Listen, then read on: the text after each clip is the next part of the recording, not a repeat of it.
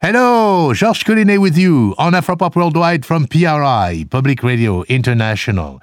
This month we feature Zimbabwe in recognition of an important new book just out from Duke University Press. Lion Songs, Thomas Mapfumo and the Music That Made Zimbabwe by Afropop's own Banning Eyre. It's the product of over 20 years of research and an epic tour through music and history. So today, we bring you an encore edition of our Hip Deep program. Thomas Mapfumo, The War Years. Quiet,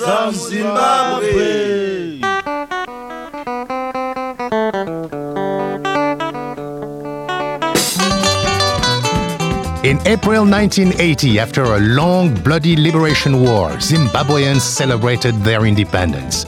And if there was one sound that captured the mood of triumph and optimism at that moment, it might have been Thomas Mapfumo and the Blacks Unlimited, performing modernized Shona traditional music in the song Kwaedza MuZimbabwe. It has dawned in Zimbabwe.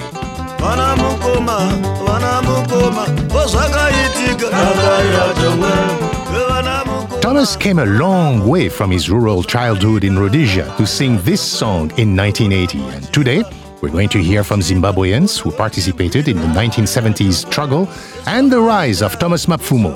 We'll also get the perspective of ethnomusicologist Thomas Turino, author of Nationalists, Cosmopolitans, and Popular Music in Zimbabwe.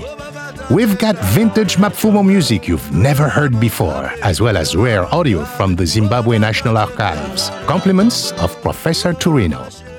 To start, imagine turning on the radio in a Rhodesian city in 1960. You might hear something like this Bulawayo's golden rhythm crooners doing Ain't That Just Like a Woman?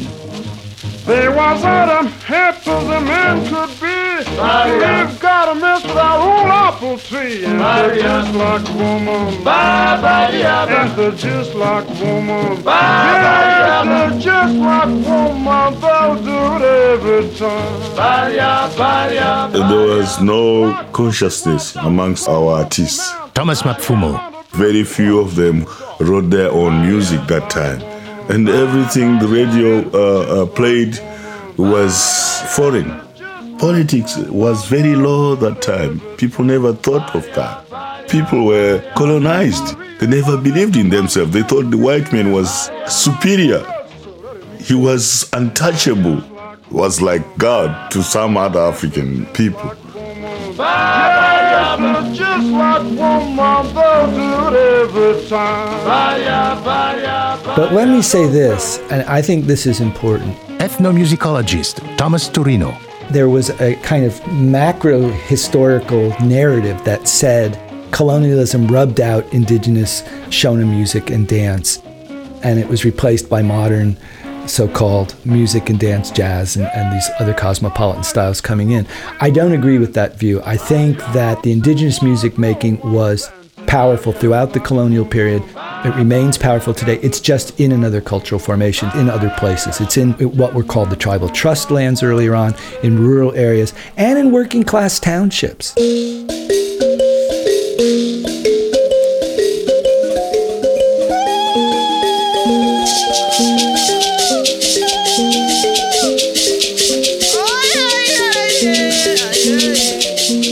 This is surely the best known example of Zimbabwe's indigenous music, the Shona Mbira.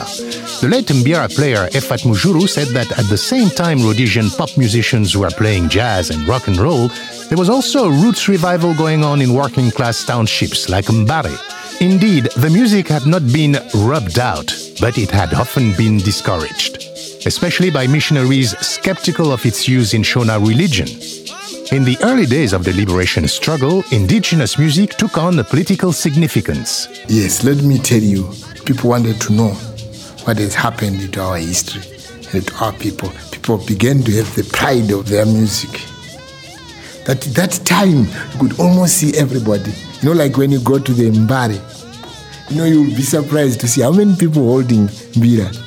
I'm telling you from what I saw, That was a that explosion, which was very dynamic, very powerful. That was the time of which we give the credit to our nationalists because they had brought the awareness to the people. Some of the police, they tried to ban this the mbira, stop playing the mbira here. But we didn't stop. the more they said, the more we played. But then after that, the police people, they began to be interested too. They could also come for the dancing, you know, when they take off their uniform. Says, you know, I'm a policeman, but I like the music.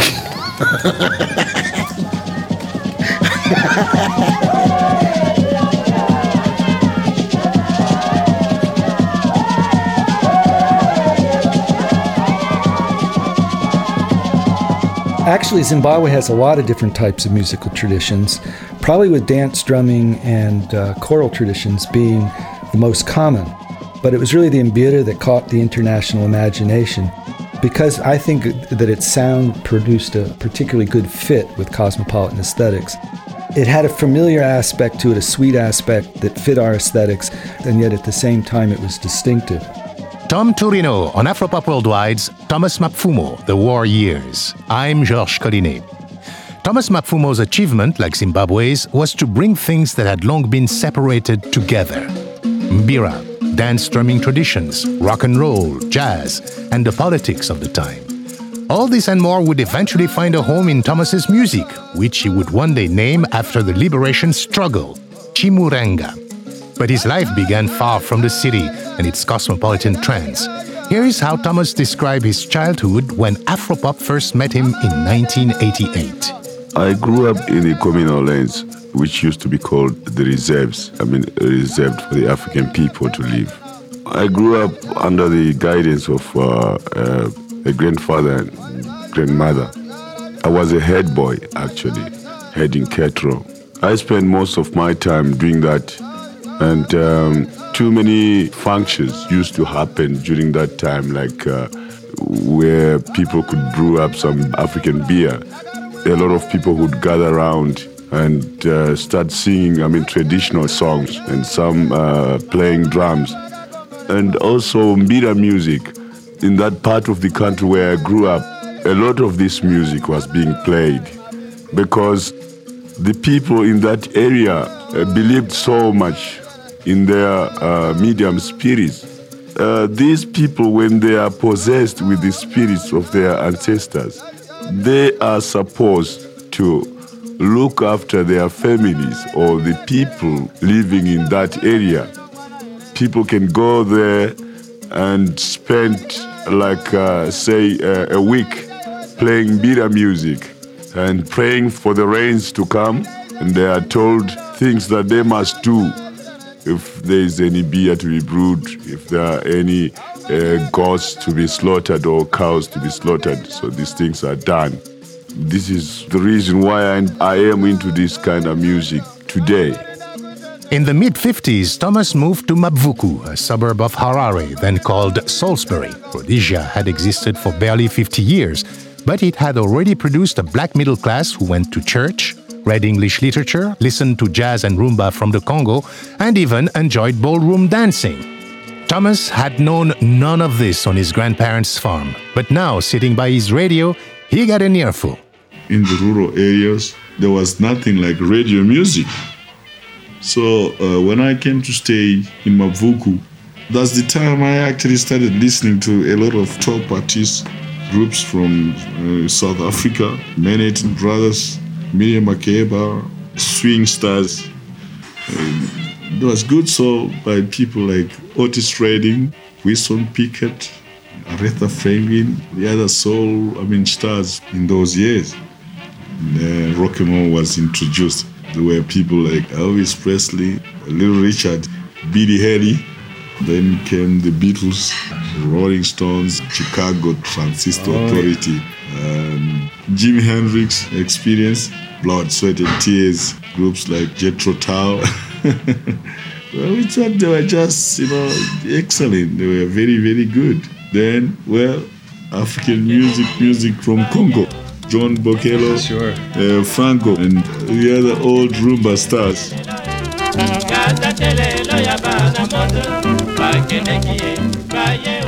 those were actually good times.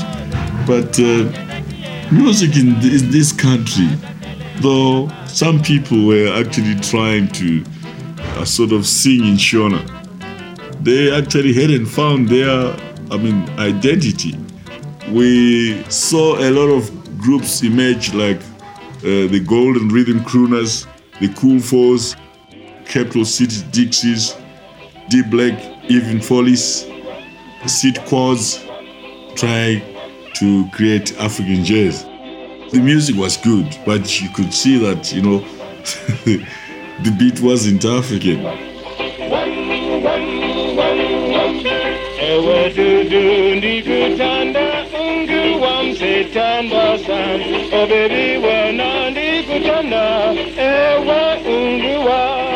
One really popular group beginning in the 1940s, uh, but all the way through the beginning 1960s, was a group called the Black Evening Follies.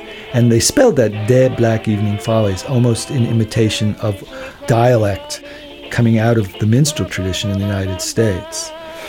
So the Black Evening Follies, they performed in situations that were polite, middle class, sit down concerts in recreation halls in the urban townships for middle class audiences. And one of the things that people always told me was these concerts were so polite that you could take your mother in law, which is the acid test in Zimbabwe, to respectability.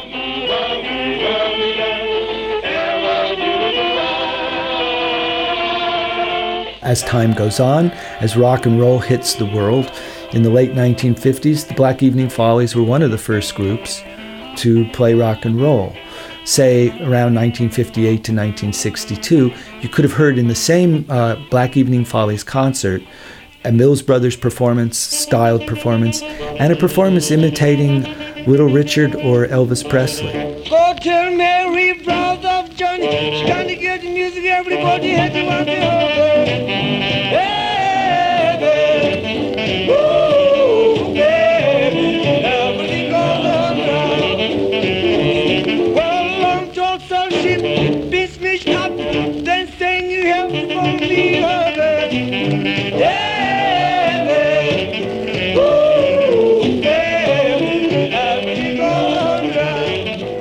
No surprise that when Thomas Mapfumo started singing in the 1960s, he too went for rock and roll. Here he is with the Springfields, channeling Ray Charles on a 1967 version of Lonely Avenue.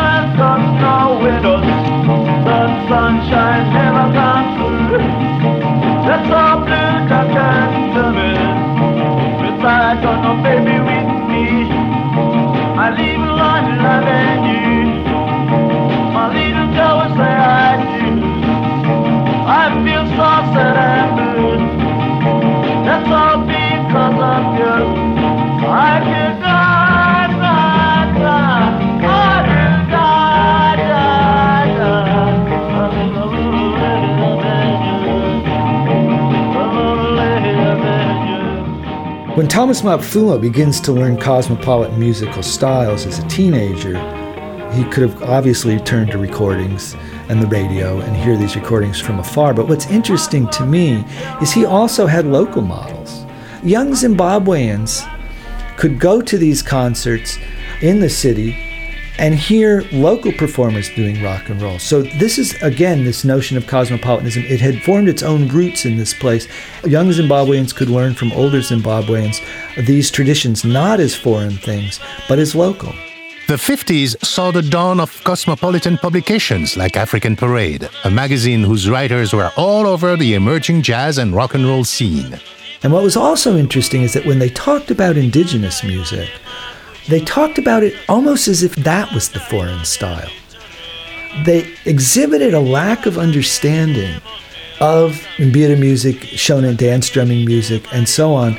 And I don't believe that this was trying to deny their roots. I believe that this was actually the product of their own upbringing. They didn't know this music. They grew up on mission station lands or in middle class households, Christian households, where this music was not performed. It wasn't common. Poet Musa Zimunya grew up and was educated in this environment. Looking back, he has a lot to say about the cultural messages he received. In the traditional historical scholarship of this country, very few historians have made the effort to understand what was happening. Because I personally remember uh, the new exciting songs coming up in the 50s. There were songs about the uh, white folks. Babana mai chave go go go go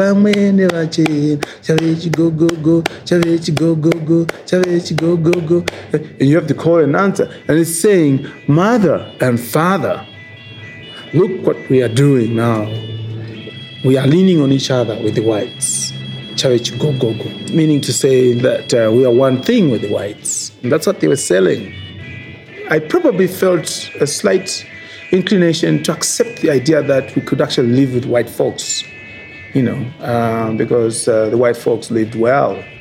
One of the most desperate problems for all colonized people, I think, is the desire to be accepted by the colonizer.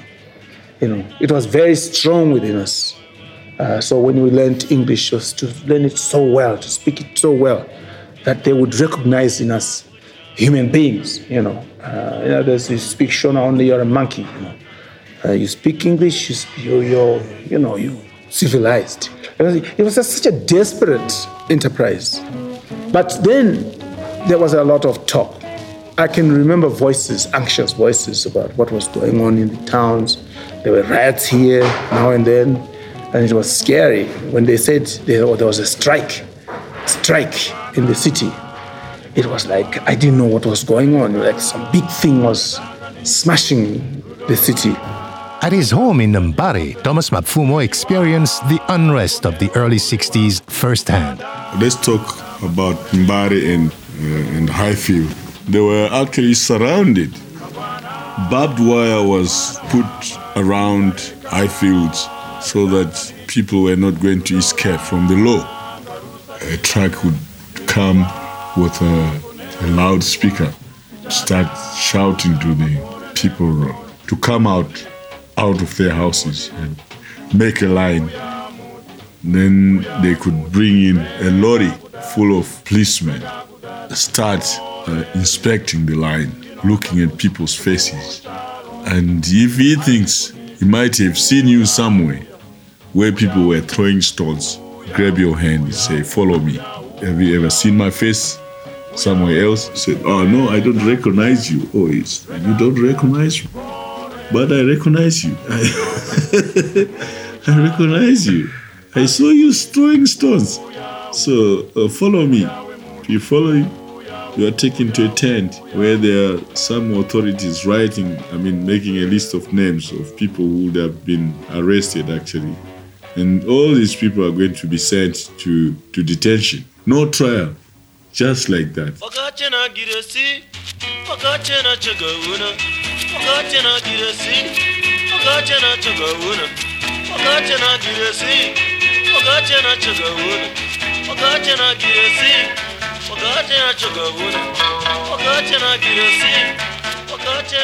Among the Springfield's recordings Tom Turino found in the Zimbabwe National Archives were songs Thomas sung in Shona. This 1966 tune hints at a sound he would later perfect with the Blacks Unlimited.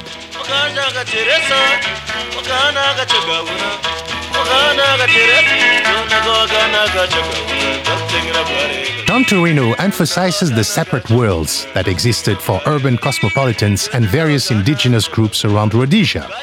How these groups came together is the untold story of the liberation struggle.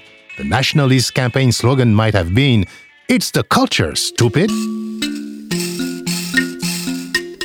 colonial government controlled radio actually went out of their way in the post World War II era to record all types of indigenous dance drumming, choral music, popular music, mbira music, and they aired this on the radio every day.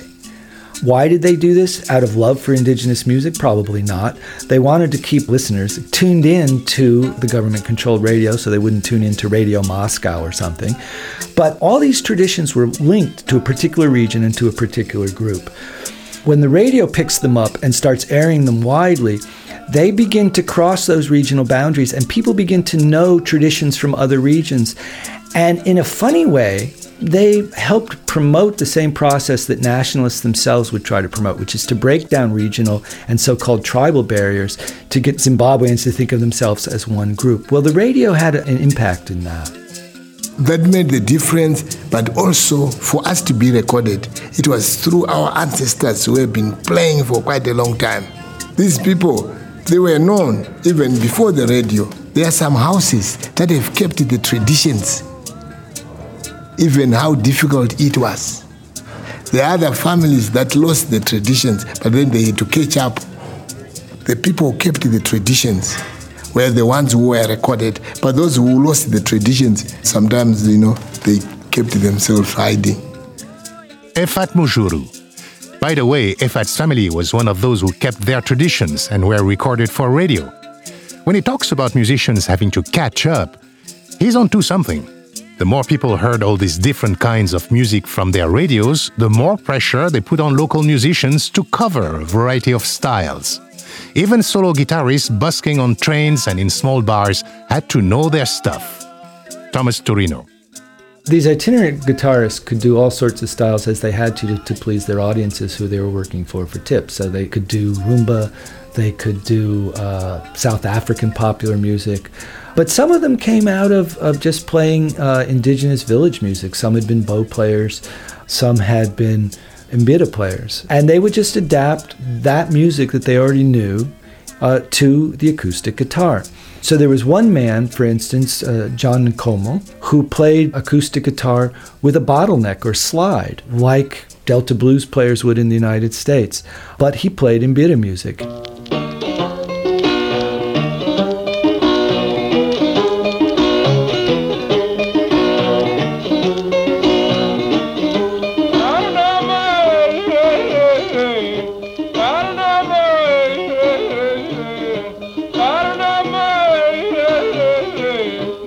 abubakar beda arnama tabasaka baheri taluka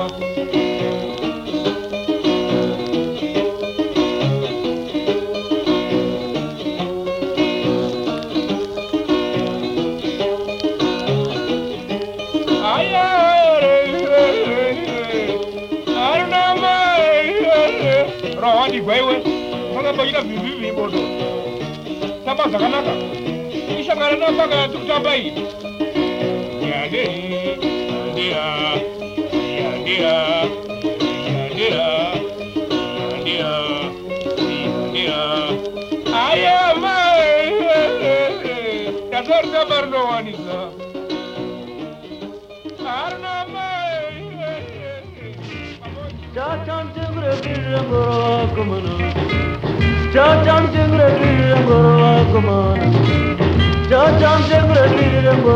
Kumana kumana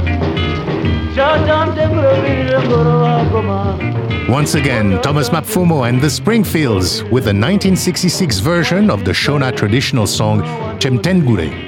Georges Collinet with you on Afropop Worldwide's Thomas Mapfumo, The War Years. You can read our complete interview with Tom Turino and see great photographs of bygone musical days in Zimbabwe on our website, afropop.org. Ale kulila, ale kulila mnyamata. Yeah, yeah. Ale mnyamata. Chifukwa chosova mumba. In 1972, the most violent phase of the liberation struggle began. Thomas Mapfumo left Salisbury and went to live at the Mhangura copper mine. The location was remote, but at Mhangura, Thomas would make history. Here he is telling the story to a university audience in 1991. We went there to form a band, and the band was called Hallelujah Chicken Run because most of the band members were working at the Chicken Run. Uh, well, Hallelujah Chicken Run was a new band, and with new music, with new ideas, we decided to compose our own music, which we decided to call Afro Rock. We were uh, actually uh, trying to imitate groups like uh, Osibisa. I composed this type of music and we, we recorded it. There was only one tune that was not Afro Rock, it was uh, really, I mean, Zimbabwean traditional tune. Out of all the singles that we, re- we recorded, that single is the only one that people accepted and they thought it was a good record because this record was militant, it was about the war. That was the very first song. Uh, Ngoma Yarira is uh, the drums are playing.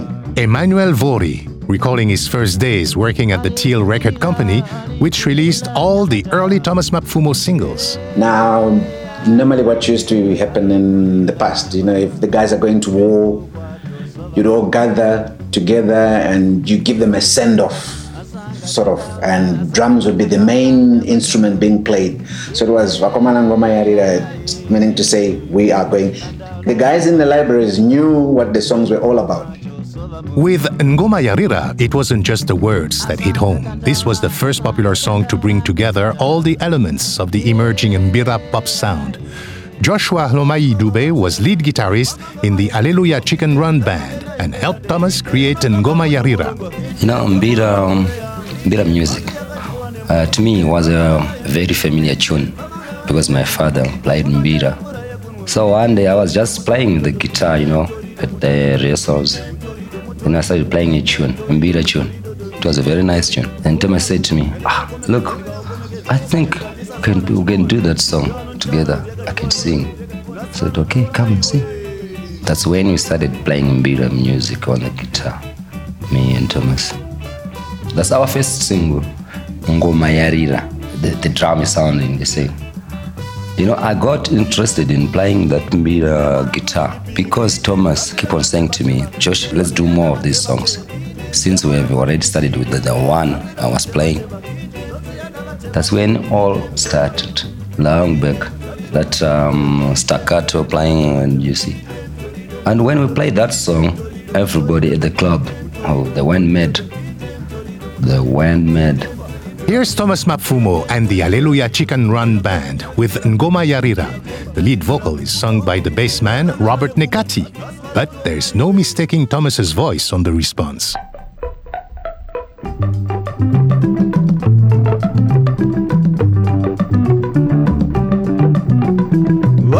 ngoma yarira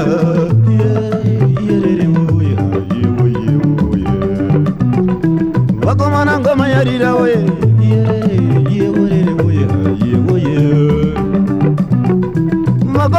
gai ndimba iwe yeworere yewoye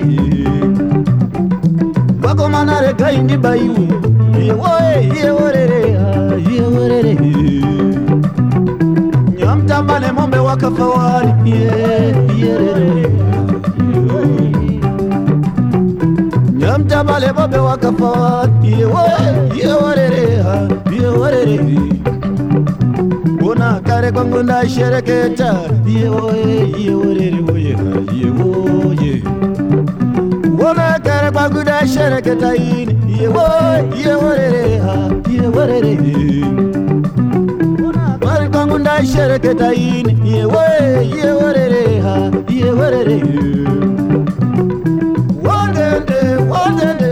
Yewoye yeworereha yewoye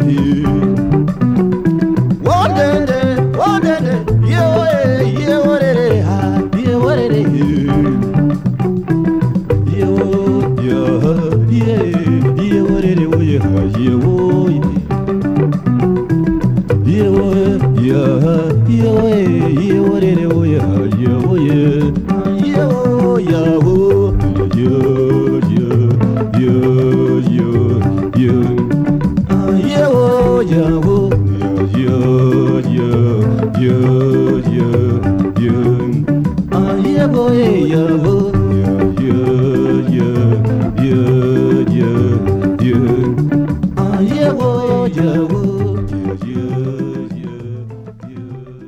woyo murembo wosanike wozotkumazu machena nyamurembo nyamurembo.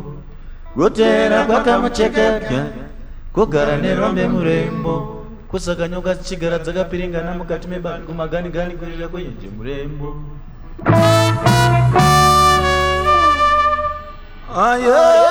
ayeyewoyewoha ayeyewoyewoha vana vapera woyewoha wondo yauya woha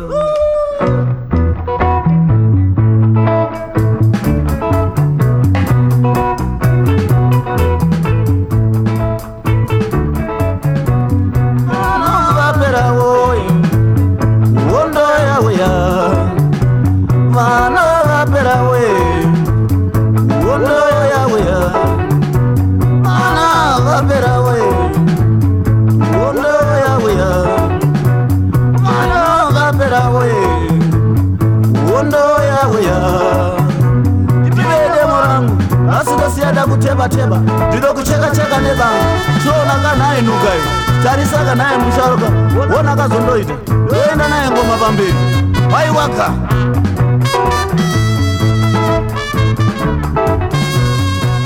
Two songs heard as a call to war in Zimbabwe's liberation struggle.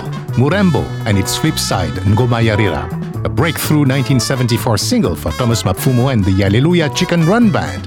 I'm Georges Collinet, and you're listening to Afropop Worldwide from PRI, Public Radio International.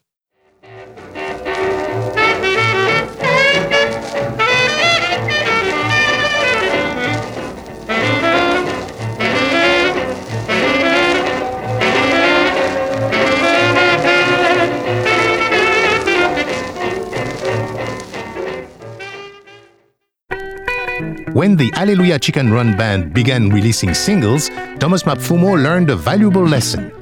The people picked Ngoma Yarira, he said. They didn't want Afro rock, they wanted their own music. And from that point on, Thomas's days at the Mhangura copper mine were numbered.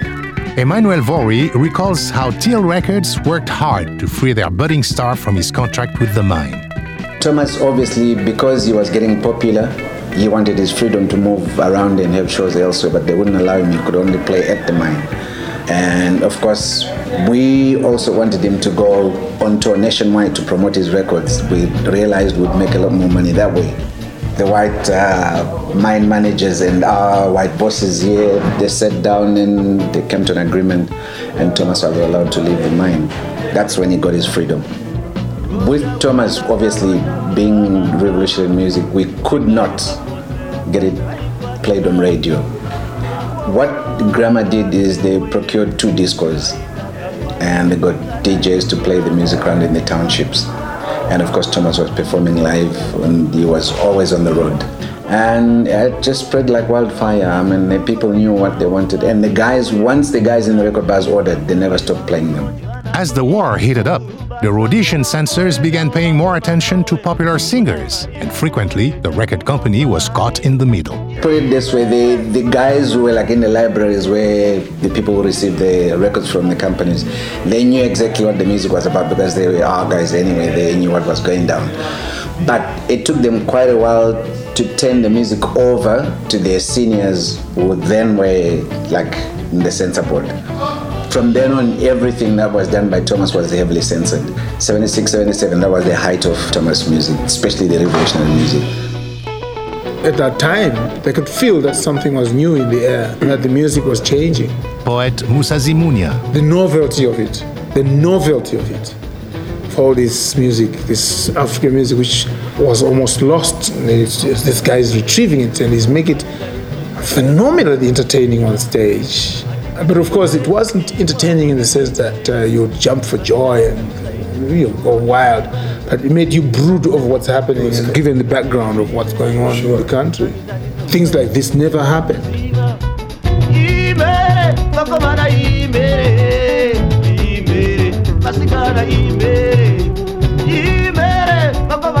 Musa was a distant relative of Thomas's and a student at the university. When he joined demonstrations against the white regime, he became a target for the police and sometimes took refuge at Thomas's family home in Mbare. There, he saw a different side of this rising musical star. Thomas really struggled, you know. Uh, it's one thing that people don't appreciate because they don't know. There was a time, Thomas, when, when I used the word drifter, I use it very specifically to refer to a kind of apparent despair and aimlessness that seemed to haunt him. He drank beer, he smoked cigarettes. very shy. Thomas is very shy. He had a sort of elusive face, eyes. You thought you were talking to him, and then he wasn't. You were not talking to him. It's my my, my rec- earliest recollection. I wanted him to say something to me, you know, because I was very curious, you know, searching like a young academic. Thomas had left the Chicken Run Band and spent the next year moving in and out of different groups and clubs around the city. Eventually, he teamed up with guitarist Jonah Sithole and they went to Mutare along Zimbabwe's border with Mozambique. There, they formed the original Blacks Unlimited and set about polishing their act away from the bright lights of Salisbury. One of Jonah's tasks was to master the art of mbira guitar. What I did first was put a disc, a mbira disc, and listen to it, try and copy the, the sounds to see if it can be possible for me to produce a similar sound like mbira on a guitar. Well, it took a long time, you see, but there along the line, I met uh, Thomas Mapfumo and the Blacks Unlimited. Even well, we met each other many, many times. So I would rather say he was an influence as well to my guitar playing.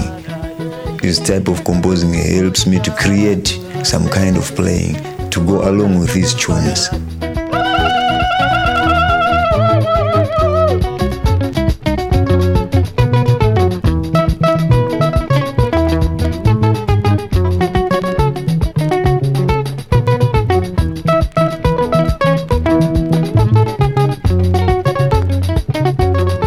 It was his singing. So you need some notes from the guitar to accompany the, that kind of toasting. In fact, this is what inspired me. It's good to realize, oh, there is something, someone following me behind. Then his morale is boosted. You see.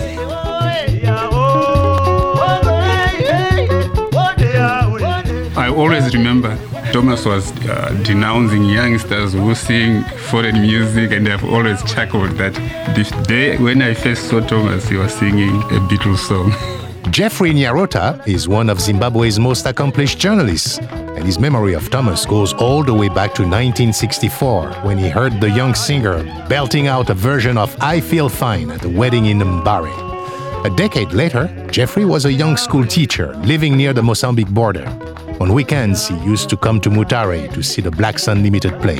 Jonah Sithole was there, this youngster playing an unusual lead guitar, and that is what made Thomas very popular. You listen to the guitar, and what you heard was the sound of Bimbira. By this time, Thomas was obviously much older. He was now a more mature musician, more charismatic. He had an identity then as Thomas Mapfumo, the musician. But I could see that he was feeling successful. He, he just went on stage to sing, as if he was conscious now that he was a big man. To me, the new Thomas Mapfumo's career dates back to those shows because guys used to drive all the way from Harare to spend the weekend in Mutare to go and listen to Thomas. Fans.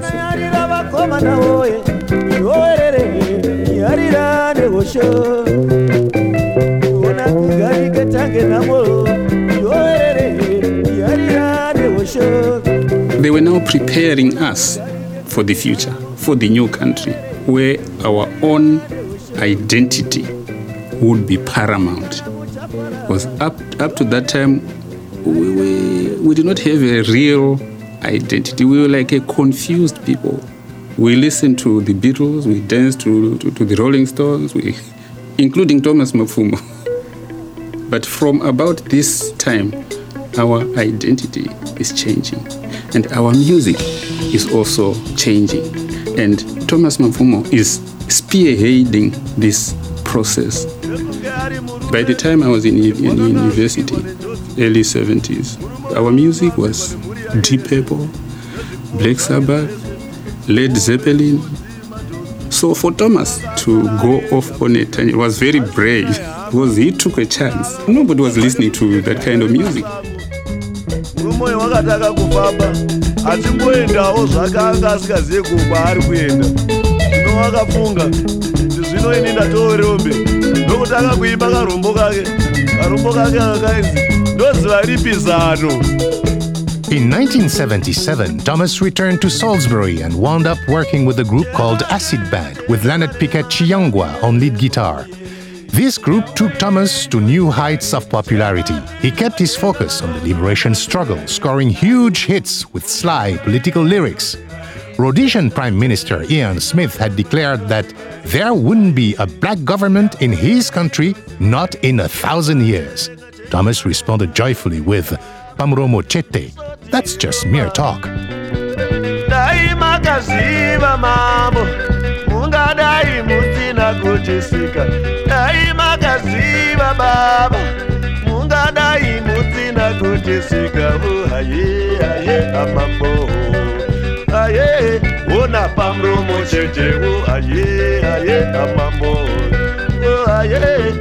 With the Acid Band, it was hit after hit. Thomas took to describing the hardship of life in the rural areas during the war, and using village music, he played the heartstrings of city dwellers who worried about their relatives on the land.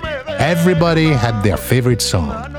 The song that to me represented arrival for Thomas Mapfumo was Tojirewa Kupiko. Musa Zimunya.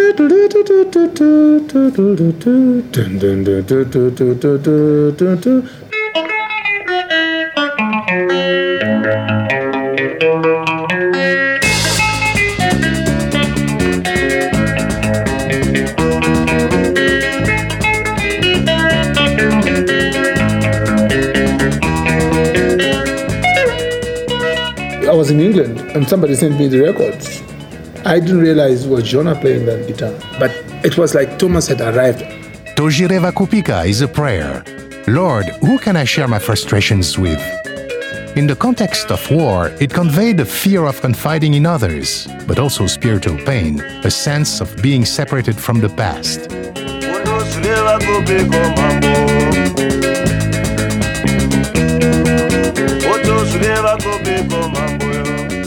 As the 70s progress, Thomas Turino. One of the stories about Thomas is that he always couched his political lyrics in oblique terms so that he wouldn't be picked up in the country. Well, in some cases that's true. In some cases they were pretty clear, I thought, and pretty bold. A prime example Timurai Vanakuhondo, Send Your Children to War.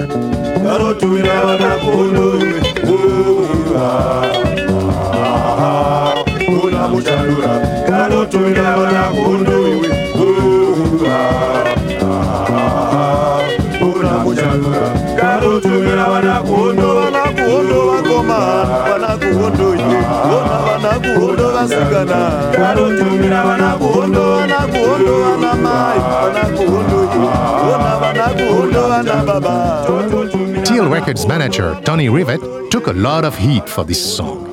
He pointed out to the government censors that Thomas had got it from the Rhodesian army. It's a bloody marching song, he told them. That is the truth. Soldiers used to sing this song whilst uh, marching. But as Thomas well knew, Send Your Children to War came off a bit differently when he sang it. Rivet also claimed that he sometimes begged Thomas to change his lyrics to keep the censors off their backs. He never said nothing, I mean, like that to me because he knew uh, what sort of a character I was. I wasn't going to change anything, but he, he- what he's saying, I mean, uh, is true because uh, they came to him. That's exactly what happened. Tumida Wanakuondo was the record that put me into a lot of trouble.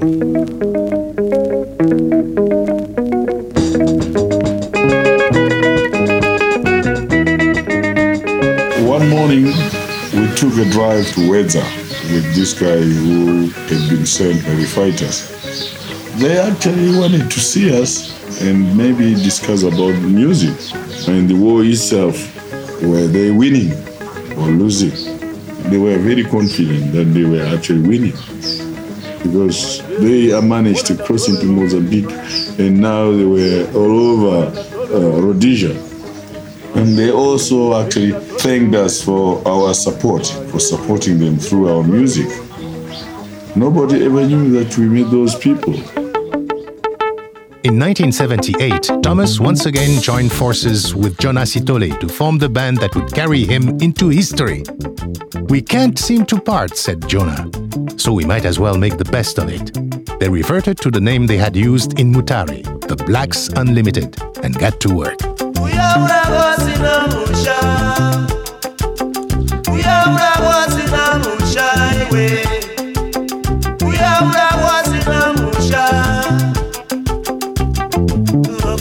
pano varimi vatudza sano. Chembere dzekuno dzirimbidza chiruva nzeve varambwa dzekuno dzirimbidzi tibairi sani vakuru vepano varimi vatudza sano.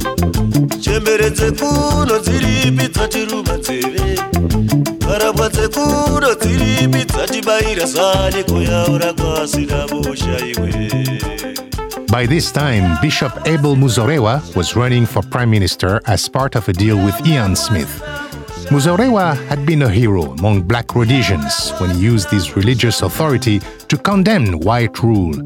But now he was entering a deal with the devil, campaigning for an internal settlement that would exclude the guerrillas fighting from bases in Zambia and Mozambique. This was the situation when Thomas had his fateful run in with the authorities. I got into problems. That was in 1979. I was arrested at um, Mbizi police station in, in a Highfield. Where we got there, this black policeman in, in plain clothes was waiting for us. He showed me some uh, forms to sign, and then he read, I mean, a statement to me that I was actually under arrest. I've been arrested for my music. It was on a Friday. We were supposed to play at Mshantrapam people were packed waiting for me.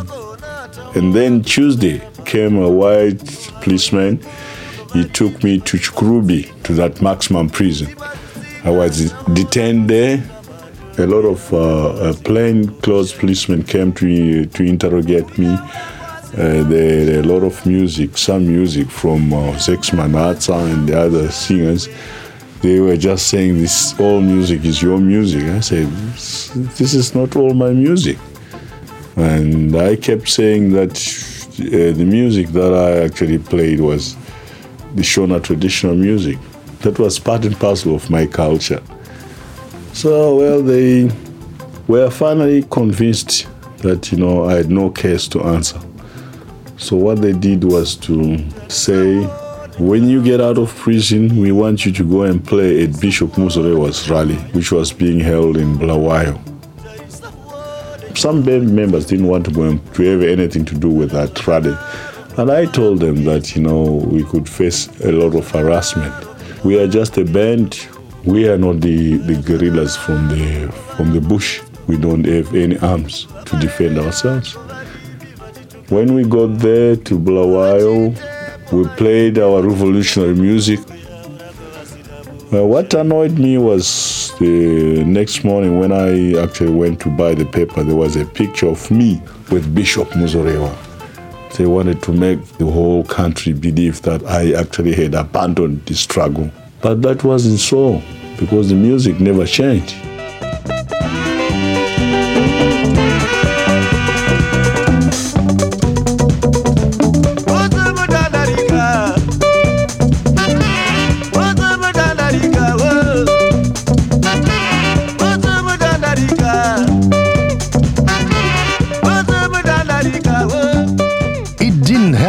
Muzorewa adopted this Blacks Unlimited song, Butsu Mutandarika, as his campaign theme.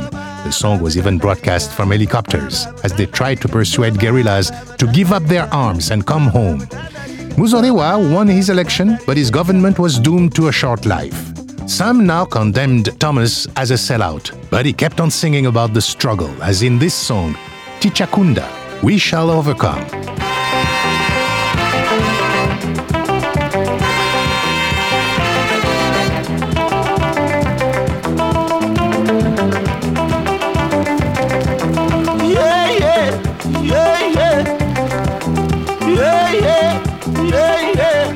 Thomas sings, This is Harare, the famous Harare. Our lives are a round of poverty. Our houses are like foul runs. We sleep like rats. Our children at school, we beg for their meals. but we will win in the end.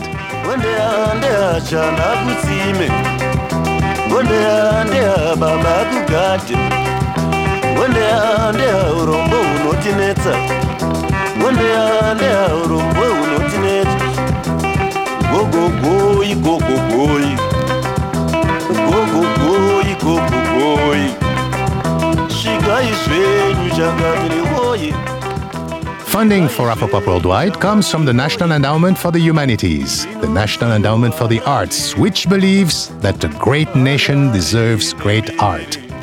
The William H. Donner Foundation, the Nathan Cummings Foundation, and PRI, Public Radio International affiliate stations around the US. And thank you for supporting your public radio station. Additional support for Afropop Worldwide comes from Six Degrees Records, presenting Egyptian Project, a collaboration between master musicians from Cairo and a young French producer who mix the sounds of the Nile Delta and Cairo with the ambiances of trip hop, electro, and hip hop. More information? sixdegreesrecords.com.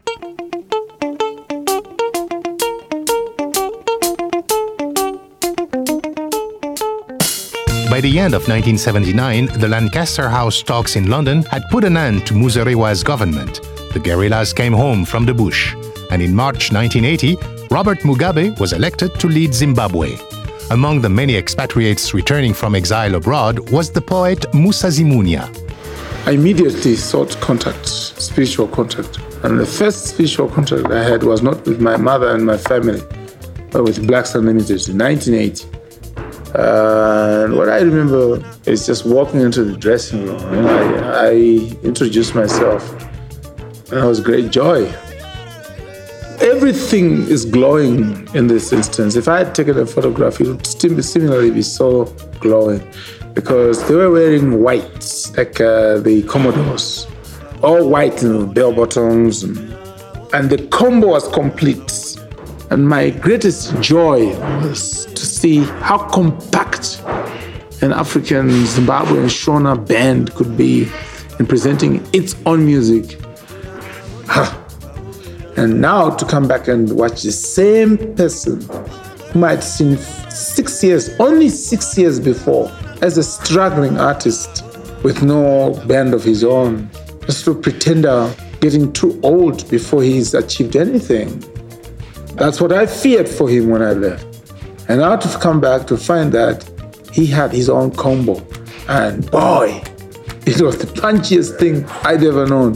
For Thomas, though, there was one more hurdle to overcome the Independence Day celebration in Rufaro Stadium. Some people didn't, didn't even want to invite us, but some uh, government top officials insisted we actually had to be there.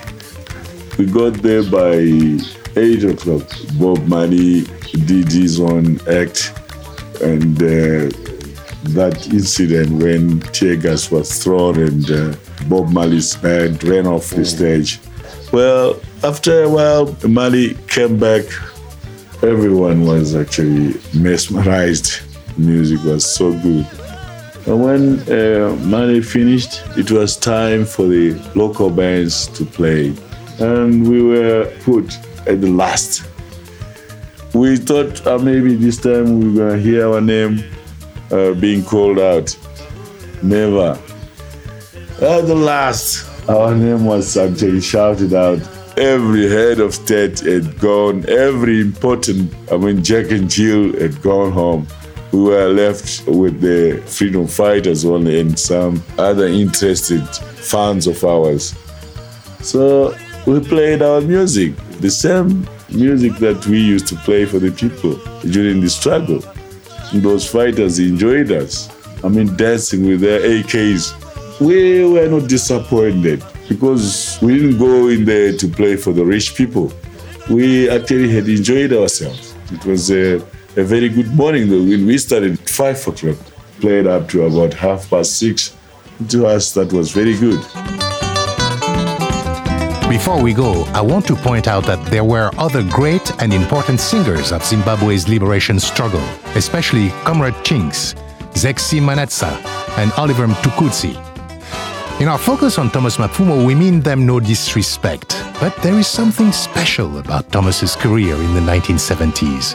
Musa Zimunya put it this way. What I think is that Thomas is a passionate artist. And in the 70s, especially, he was uh, on a crusade. Once in a while, you get these people who must symbolize the vision, the cultural vision of a community. Walt Whitman wasn't such a wonderful politician, but he was a great poet. Thomas was a welcome arrival on the on the cultural scene of someone who had an integrated vision. The political revolution uh, was inseparable from the cultural revolution, and he himself single-handedly, more or less, made it a respectable revolution. I'm not saying that Oliver didn't play his part, or the Green Arrows, they certainly played their part. But they didn't have quite the same, I wouldn't call it bitterness, passion. Hmm. Our final word goes to Tom Turino. Professional performers are always guided by and influenced by the tastes and desires of their audience, and so they should be. What's interesting to me in the Thomas Mapfumo case is that the same combination of the distinctively local, represented by indigenous musical genres such as dance drumming and mbira and so on, combined with the cosmopolitan with electric band instrumentation. That very same combination was the combination that was created by the Nationalists in the end of the 1950s that worked with Thomas's mature style in the 1970s, and the same combination that worked with cosmopolitan audiences in London, in New York, in Tokyo in the 80s and 90s. And the only way that I can understand that link is that in fact, while we think of Zimbabwe as one culture and the US as another culture and Japan as another culture, actually all this was happening within the same cosmopolitan cultural formation. One of the things I was struck by when I worked in Zimbabwe was there were a lot of electric bands doing indigenous genres, and the more conservative indigenous musicians often rejected these attempts. But they always said to me, Thomas got it right. He was the one person who could really do the indigenous music in these band formats and get it right. And I believe that he was able to be so creative and produce such beautiful music because he himself had internalized these two aesthetics fully and in him were combined in a unique way. And that's what we get with his music. Thank you, Tom Turino, for your insights and your amazing archival recordings. Remember, you can read our complete interview with Tom and see vintage photographs on our website, afropop.org. Thanks also to Emmanuel Vori and Sami Benrejeb for digging out your own rare singles. And thank you, Thomas, for your awesome contribution to Afropop all these years. Finally, we honor especially those who spoke on this program, who are no longer with us. Ephat Mujuru, Jonah Sithole, and Joshua Dube. May you rest in peace. My Afropop partner is Sean Barlow. Sean produces our program for World Music Productions. Research, co-production for this program by Banning Eyre. Banning also edits our website, afropop.org. And by the way, Banning, congratulations on your new book, Lion Songs, Thomas Mapfumo and the Music That Made Zimbabwe. A great contribution. Our chief audio engineer and co-producer is Michael Jones. Additional engineering by Mike Kaplan and Stephanie Lebeau. And I'm Georges Collinet.